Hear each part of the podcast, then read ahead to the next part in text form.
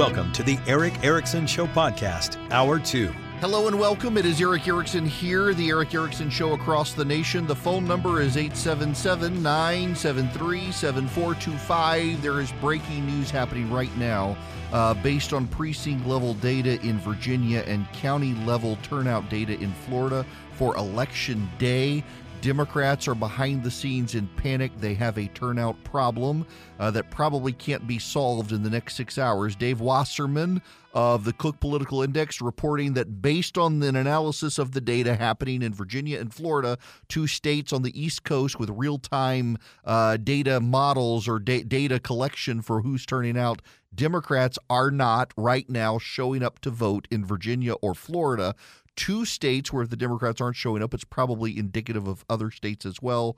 This could be very bad news for the Democrats. Also, it turns out in a review of the early vote in Pennsylvania, uh, it was far less of a turnout than even 2020.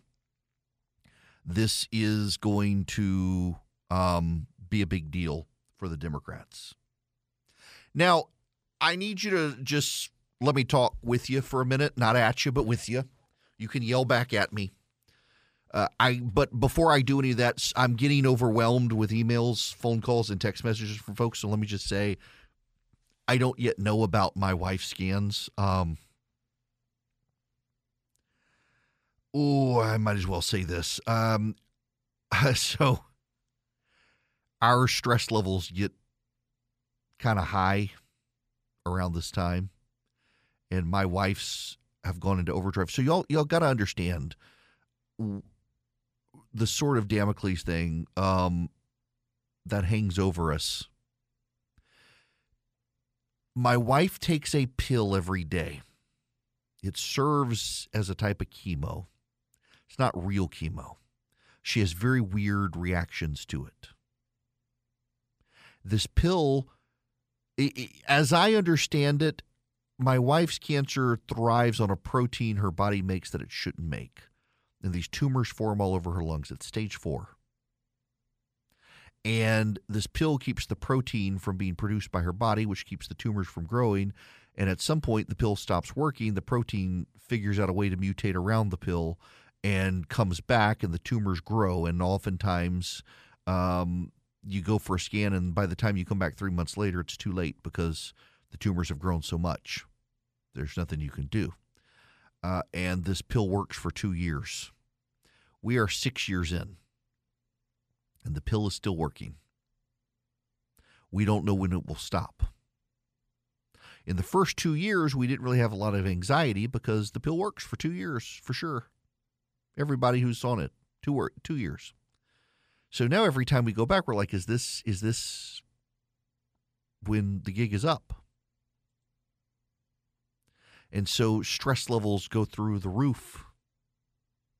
For a very long time, I had a friend of mine who would on Thursday nights before the before the Tuesday scans. The scans are always on Tuesdays. He would take me out on Thursday night. I would get a hotel room and we would stay up all night and drink too much and watch Happy Gilmore and, and take my mind off of it. Um, and uh, not in a position to be able to do that anymore. Um, my wife doesn't have that kind of outlet, and she kind of just stews on the stress in the last few days. So I grilled hamburgers on Sunday night, and one of them, I, I have the greatest grill ever invented. It's called a DCS. It's made in New Zealand, and it gets over 1500 degrees on every square inch of that grill if you get it up to the sear setting and I was grilling burgers, and I had I, I turned it to sear because it kind of gets so hot it cleans itself. Was taking the burgers off, and a blast of hot air hit my eye, and I flinched and flipped one of the burgers into the bushes behind the grill. One, the grill was too hot for me to reach back there, but two, it was in the bushes. I couldn't get to it anyway. Well, the dog did yesterday, and, and our dog is not an outside dog. We've got a golden doodle, and the dog tried to swallow the hamburger whole and choked. The dog, my wife loves the dog more than my wife loves me. I will just, we're very open about this. Needless to say, thankfully, the dog was able to spit out the, cough up the burger, did not die. Uh, but wow, was I in the doghouse yesterday. The, every bit of stress. came out. Uh, it sounds kind of silly now, I guess, but it was uh, she was very upset, very shaken by the dog being unable to swallow, unable to breathe, unable to eject the burger. Um, it was it was a rough night in the Erickson household. I was in the doghouse for sure as the stress builds up, and it's do we go through this every three months. And I I apologize if I'm snippy with some of you today on the phone. It's just waiting. Uh, will today be the day where we find out that life as we know it comes to an end and we start something new, different, and difficult? And we go through it every three months. And so I appreciate your prayers. And as soon as I know, I will let you know, but I don't know. And I'm getting antsy not knowing. Um, but we'll get there. We will survive. I want to spend a moment before I get back to phone calls just talking about Stacey Abrams because she's been a national cause led by the left and and she's going to lose today. I have sources within her campaign who are very good sources connected to her campaign who tell me key staff began leaving last night. They weren't going to stick around today because she's done for. She's over and done with. I was kind of annoyed. Patricia Murphy is a uh, former Democratic staffer who's now like the senior political editor at, at uh, the Atlanta Journal Constitution, who did an analysis of why Stacey Abrams isn't catching uh, the wind at her back, why she's not catching fire this time. It's kind of like I don't know why she's not working well. Here's here's the problem. There are candidates on both sides of the aisle who begin to believe their press. And Abrams is one of those candidates. As she began to be wooed by the left, she wooed the left, they wooed her back. Hollywood loved her. And she became someone unrelatable. The worst thing to happen to a candidate is unrelatable. I'll tell you what my team prefers me not to tell anybody.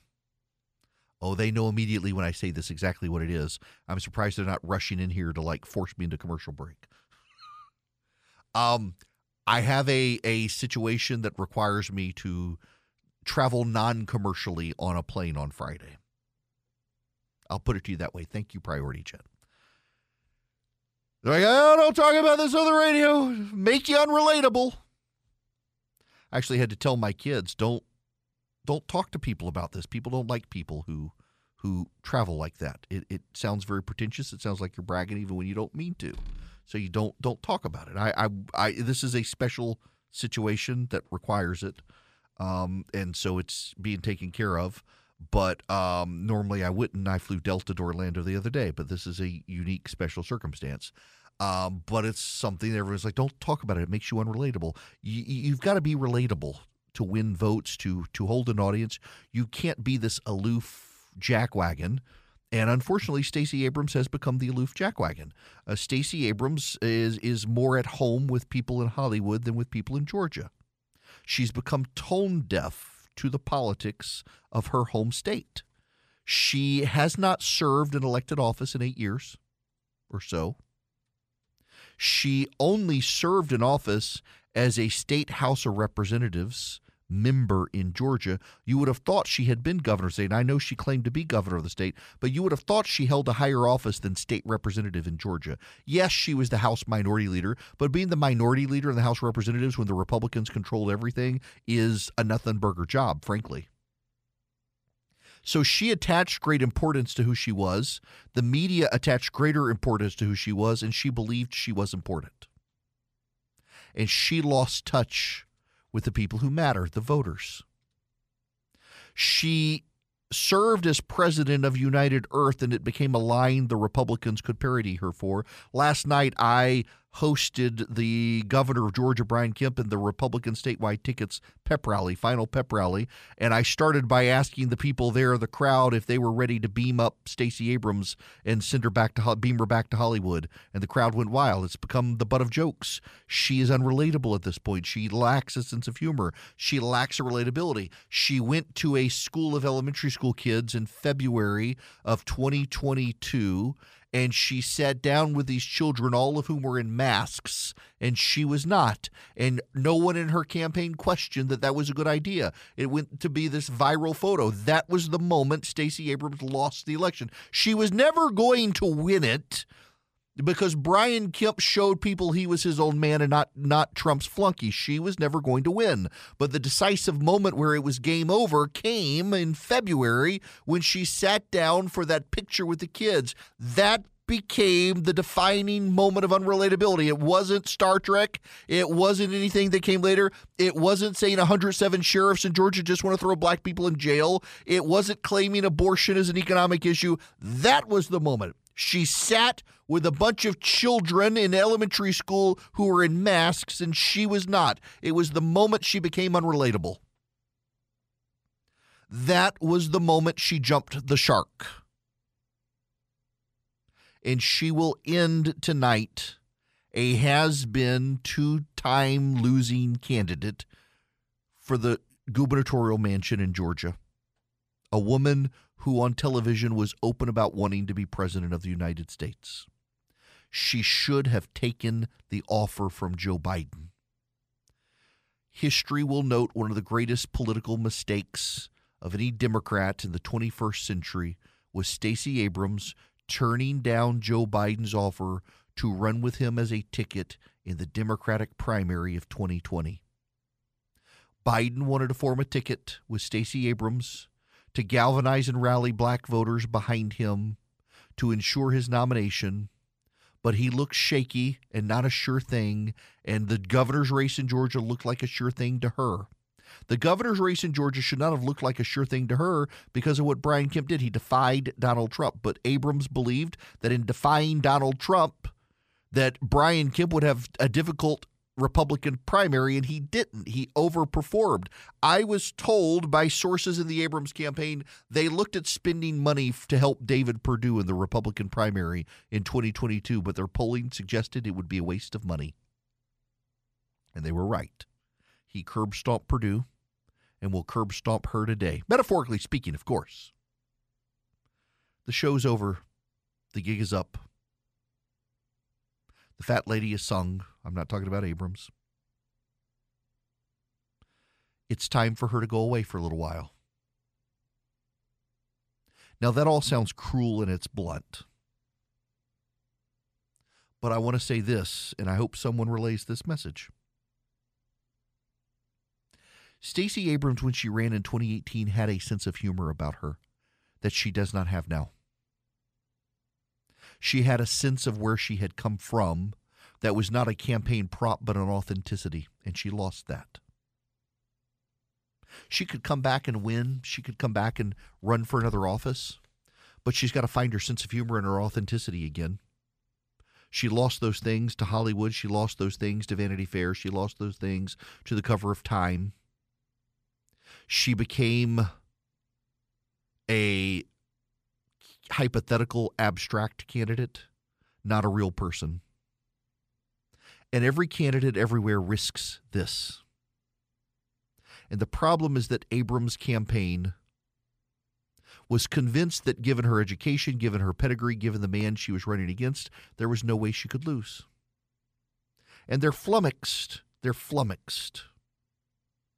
How is it, they wonder, could a Yale educated woman of color be losing to a Budweiser drinking redneck in Georgia?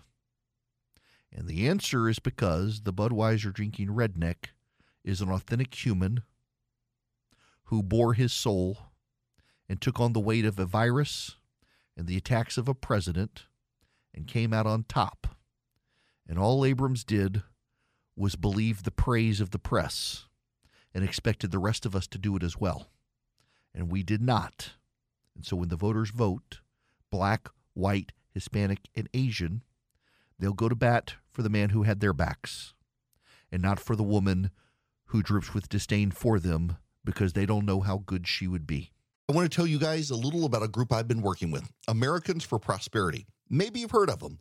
They're the largest grassroots network in the country, fighting to expand freedom and opportunity so that we can unleash prosperity in America again. Here's what I like about Americans for Prosperity They focus on building movements at the community level, not Washington, D.C. That's actually how I first came to know them in Georgia, helping rise up the Tea Party movement in 2010. They understand we're not going to find solutions in Washington. We got to take power out of Washington. That's going to have to come from Americans like you outside the Beltway bubble. That's why I'm excited to partner with Americans for Prosperity to provide an effective platform where we can talk to our fellow Americans and advocate for solutions to the most critical challenges facing the country. I encourage you to learn more about Americans for Prosperity by going to americansforprosperity.org slash Erick. Hello there. It's Erick Erickson here. The phone number 877-973-7425. Phone lines wide open for your non-conspiracy theory stolen election questions. I'll entertain the others. I'm just pleased savor the win today, people. Savor the win. Right now, I'm going to go to Mike. You're going to be up next, Mike. Welcome. Hey Eric, thanks for taking my call. I just had a question about the governor's races throughout the country, and I'm a Republican, but how do they impact nationwide? I mean, I hope uh, Republican in Nevada New York wins, but how does that affect the national, uh, the the nation? I guess they'll say crime in particular, uh, crime in the economy. So um, the more Republican your governor is, they tend to be more pro business, pro deregulation. That forces more competition among the states economically. That's good for us. On the crime level, um, it really, really, really is a a uh, big issue at the local level, it will force a crime package out of Congress that provides more resources to the states. Remember, starting back in the Obama administration, they walked back a lot of uh, the quote unquote militarization of police forces. They wouldn't give them a lot of surplus hardware for the federal government. Uh, that'll, I think, that'll change. Uh, those are the two big issues. Uh, the competition between the states becomes more aggressive, and that's a good thing. Competition lowers prices it provides uh, more jobs. It helps people navigate around the country. Uh, when California is so dominant, and California is still economically pretty dominant, it allows um, competition among the other states to attract businesses. And the business grows the states, and that's a good thing for all of us. Uh, Steve, you're going to be up next on the Erick Erickson Show. Welcome. Oh, hello, Erick. Thank you very much for taking my call. Sure. Um, I've heard I've, I've, heard you talk in the past, and I'd like you to kind of uh, revisit it a little bit about what the we've got a group of Congress um, people and maybe some senators who have only been in office in a position of the majority, and uh, there's a potential that they will now be in uh, in the minority. And I think you know you mentioned that they'll have their eyes opened up a bit because they were unwilling to negotiate in the past, held hard lines. And um, I just would like to hear that because it would make me feel good. um, okay, so I, I, honestly think there will be riots uh, come January when the Republicans take over. I really do. Um, these people have embraced the existential fear of democracy being doomed if the GOP takes over, and there will be some riots, probably in Washington, D.C., Portland, Oregon, and elsewhere.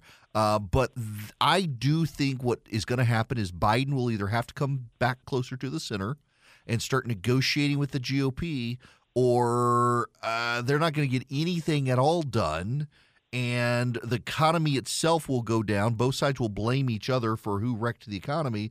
But Biden, at the end of the day, uh, may be an a Dr. Dementia here, but he's going to want to get something done in the next two years and he'll have to go through McConnell and McCarthy. The one thing I don't think he'll be able to get done is put more judges in the federal judiciary. I think the days of federal judges and the judiciary by the Democrats comes to a grinding halt. And the Biden administration, to be fair, has outpaced even Trump. The problem for them is that they did it at the district level. It's the circuit judges that matter. And Trump filled up the circuit uh, court of appeals so much there weren't really any spots for Democratic nominees, and there are still plenty of spots at the federal district level. And now those won't get filled. They will wait for a future Republican president. And by the way, guys, if the Republicans do blow it out of the water in the Senate and get to 54 55, they have a really good shot at getting a filibuster proof 60 seat majority in 2024, given the seats that are up, many of them held by Democrats in states won by Donald Trump, even in 2020. It's a bad sign for the Democrats. They kind of know this is it for their majority, at least for the next four years, if they lose it tonight, which looks like they're going to do. 877 973 7425. Hello there. It is Erick Erickson here. I want to go back to your phone calls here 877 973 7425. Before I do, though, I need to say something to all of you, particularly if you're a Democrat.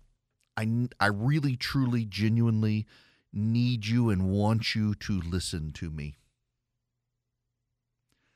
You have been told that democracy is threatened. You have been told this may be the last election.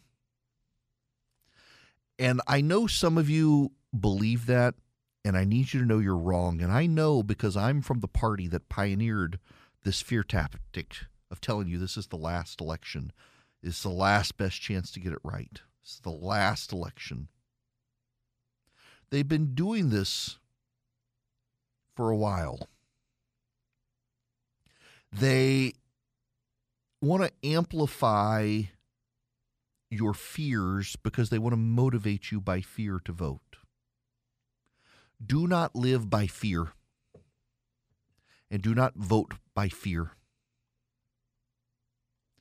The more you internalize the election is over, the more you internalize the the destruction of of the vote, the more you do these things, the more you amplify the abstract existential threat under which you live mentally. It makes you angry.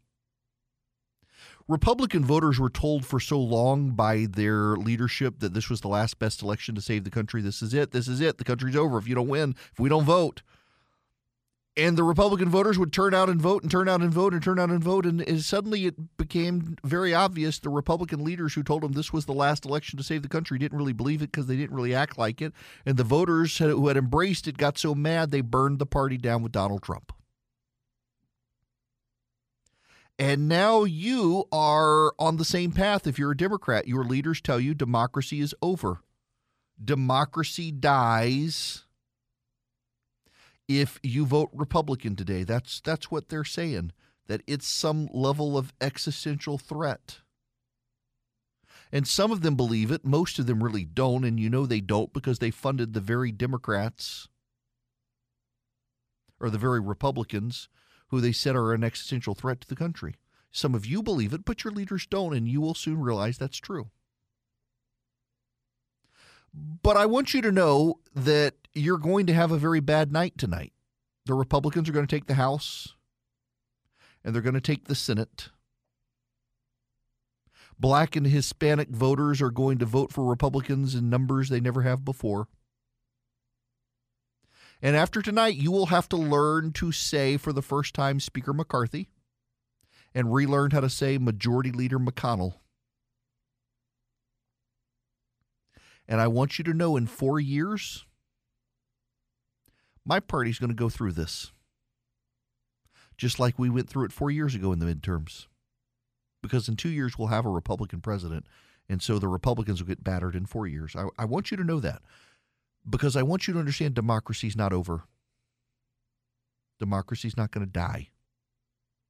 It's going to be regenerated with the votes of the people today. It's going to be regenerated. It's going to be restored. It's going to be renewed. All things made new in this country through the voting of the people with a new Congress coming in.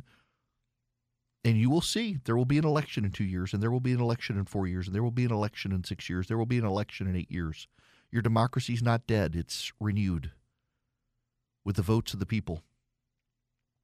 So, in the meantime, try not to embrace the existential dread of the end of democracy because it's not coming to an end. And we're a republic. This is our democratic act in the republic. But also love your neighbor. Because if democracy did end, your neighbors and you can take care of each other when there's no national government to do so or an authoritarian hand comes looking for you, they can protect you.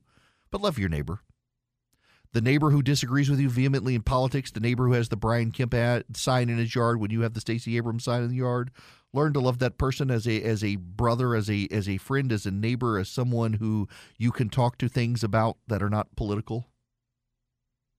Because that actually does you a lot of good mentally when you can relate to people without politics, when you can find someone and find something you have in common with that person, even though you disagree about the way the world works.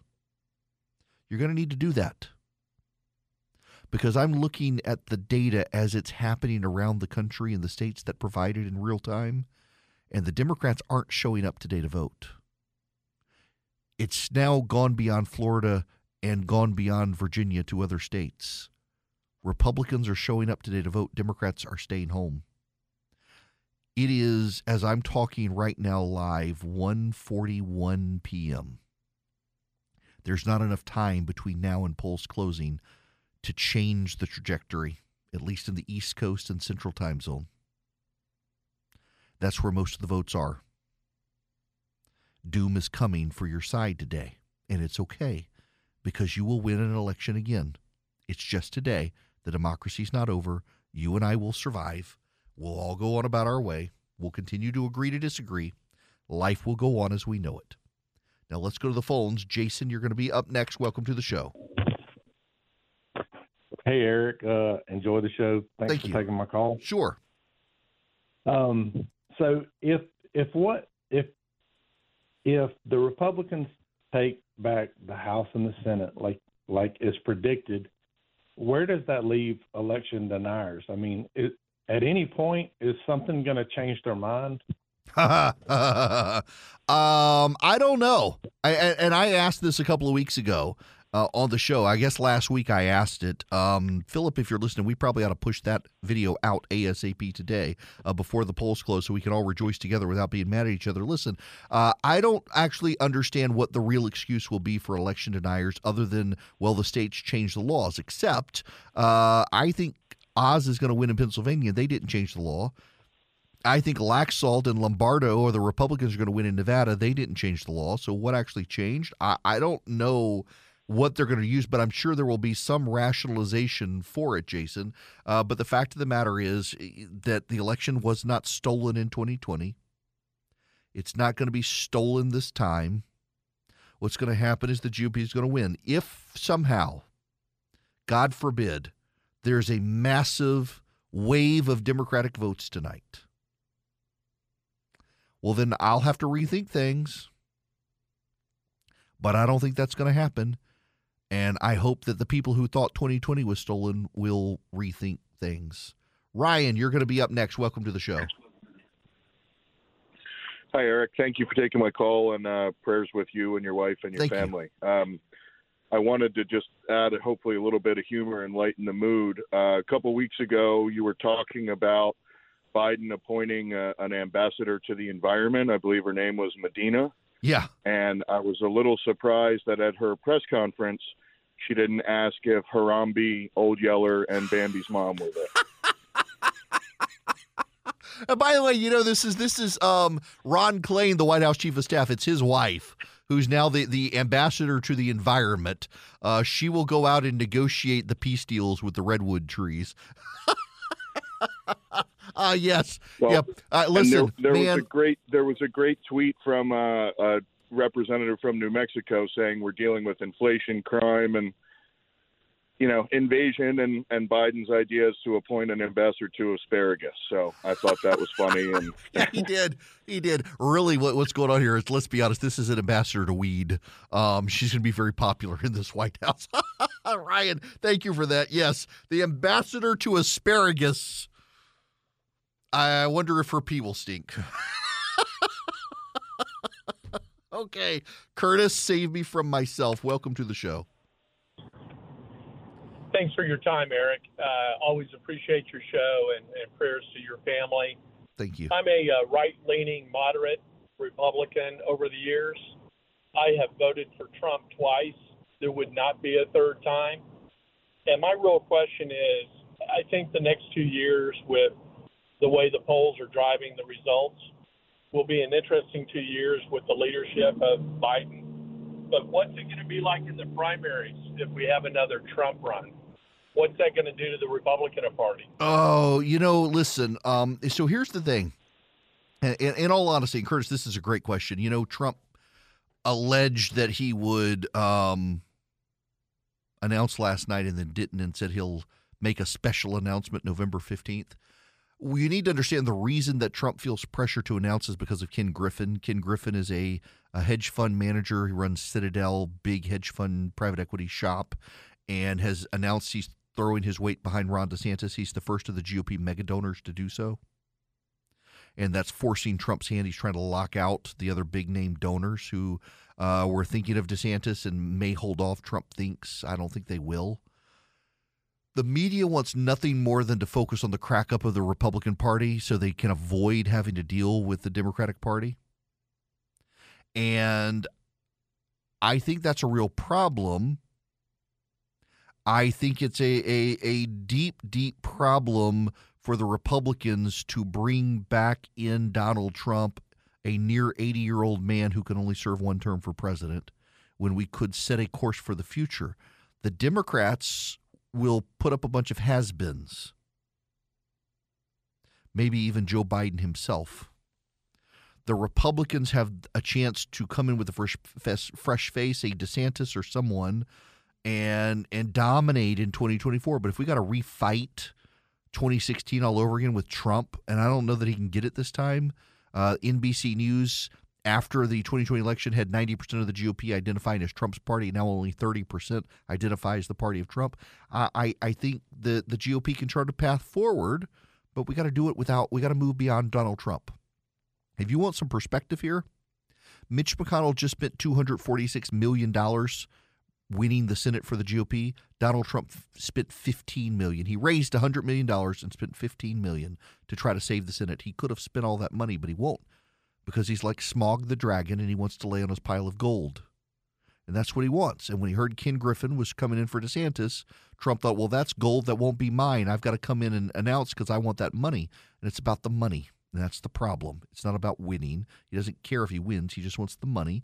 And we need to win and we may be winning in New York. This is John Avlon on CNN this morning. Let's just get real about the dynamics behind these midterms. Yeah. There's a physics behind the pendulum swing of midterm elections. And this stat really captures it. When presidents are below 50% in their midterm election, they tend to lose an average of 46 seats since 1982. 46 seats. So you can see Reagan, Clinton, Obama, Trump, Biden in that category, unclear how many, but that's a benchmark to keep in mind. Mm-hmm. The other thing is the expanse of the map. You know, we're focused a lot on these too close to call Senate races, and they are tight as a tick. But the map's bigger, right? You saw Joe Biden campaigning in New York State, right? That's a sign of Democrats on defense. Yeah. Let's be real about in New that. York. Yes, you're in New York State. That's a problem. That's a real, real problem if you're campaigning in New York State. That's a real problem if you're a Democrat. You shouldn't have to be campaigning in New York State. And yet, that's where the Democrats are campaigning. Uh, by the way, my wife just texted me as I'm talking. She said radiology is running behind, that we won't actually have her scan results until this evening now. So uh, today is hurry up and wait day for everything. So par for the course. Right now, I need to tell you about the Eden Pure Thunderstorm because they've got their uh, three pack for sale again. What you do is you go to EdenPureDeals.com, EdenPureDeals.com, and you put in the discount code ERICK3, E R I C K 3, and you can get three Eden Pure Thunderstorms for less than $200. You're saving $200. You get free shipping, EdenPureDeals.com. Here's what you get three odor eliminators. They don't mask the odor. They don't scent the odor, they get rid of the odors, wipe them out. Pet odors, smoke odors, litter box odors, frying odors, cooking odors, the musty odors of a hotel room, uh, the rental car, somebody smoked in it before you got in it. It takes care of those odors. EdenPureDeals.com is the website. The discount code is Erick3. It also traps the dust, the pollen, the mildew, the mold, the bacteria, but it use it, it really eliminates odors. And you get three of them for less than $200. One for upstairs, one for downstairs, one for your RV, your car, your suitcase, like I do. It is EdenPureDeals.com. The discount code is Erick3. This hour of the program brought to you by First Liberty Building and Loan, wherever you are nationwide you're in charge of the finances of business and you want it to grow, reach out to them, firstlibertyga.com. They make their own lending decisions. So where banks are saying no to a lot of people as the economy kind of heads south, First Liberty finds a way to work with you, but big deal, $750,000 or more. You're growing a business, buying a franchise, building a building, reach out to them, firstlibertyga.com. Uh, Steve Kornacki at MSNBC been analyzing the data on the election as we head into it with likely voters, independent voters. The feelings, the environment, the attitude when it comes to the economy. Our poll finding that more than 8 in 10 voters say they are dissatisfied with the current state of the economy. We haven't seen a number that high on this question since 09, 10, around the time of the crash, the Great Recession, that period of time. And then when you ask people straight up, what's the most important issue as you make up your mind? Economy and cost of living, inflation, those two combined combined for 37% here in terms of being the top issue. And the folks who cite that at their top, as their top issue are breaking in our poll for Republicans by a 43 point margin. those are the headwinds that Democrats have against them here, uh, sort of historically speaking, and in terms of the climate we're in right now. 37% say jobs, the economy, cost of living matter most, and they're breaking for the GOP 43%. Number two is threats to democracy at 23%. They're breaking overwhelmingly for the Democrats. Number three is abortion at 9%. And then immigration and crime are at 8% each. And they're breaking overwhelmingly for the GOP. That's not good for the Democrats, nor is this from Chuck Todd. Biden's job approval rating sits at 44% in this final NBC News poll. By the way, all time low with independents his approval rating is just 28%. And let me put this in context for you. What does a job rating mean? Some people believe it's the single most important indicator to understand where a midterm election is going. Bill Clinton's 44% job approval rating translated into a 54 seat loss for his party. A 45% job approval rating for President Obama in 2010 translated to 63 lost House seats. 46% for President Trump, 40 House seat loss for his party. So what will 44% give us? And here's, the, to me, the number you probably ought to care about the most in this poll. The state of the U.S. economy. 81% tell us they're dissatisfied. This is the second highest number we've ever recorded. The last time it was this high was just before the 2010 election. And you know how that one went. Exactly. All right, to the phones. Daniel, you're going to be up next. Got about a minute. Welcome. Hey, Erick, real quick. Uh, I woke up this morning to some of my political signs vandalized, and I'm not going to take them down. I'm going to leave them up because I'm not going to let anybody uh, intimidate me. It's my choice, my uh, vote, and I honestly, I'm probably going to piss off a lot of Republicans and Democrats because I didn't vote for anyone in the U.S. Senate race. I didn't like anyone and I wasn't going to get behind someone just because somebody was trying to strong arm me. And I told you that months ago, and I still am not going to. But if it goes to a runoff, I'll have to make a hard choice. Good for you. Good for you. Um, voting is way more important than who you vote for. Uh, it really is. Uh, and I look, I know people who couldn't bring themselves to vote in the Senate race. Uh, that that is on your conscience or not. Uh, however you feel, that's fine. I know a lot of people who voted for Walker. I know a lot of people who voted for Warnock, and a lot of people who didn't vote at all. I'm actually very curious to find out what the undervote is in that race because I think that'll be the most undervoted race in Georgia, uh, with a lot of people refusing to vote altogether in that race, and that may put us into a runoff. Uh, I never thought I would miss the adult underwear and the erectile dysfunction ads, but I'm I'm ready. About seven more hours, we'll get back to the ED ads and the Depends ads unless we have a runoff in Georgia. When we come back, more of your calls 877 973 7425.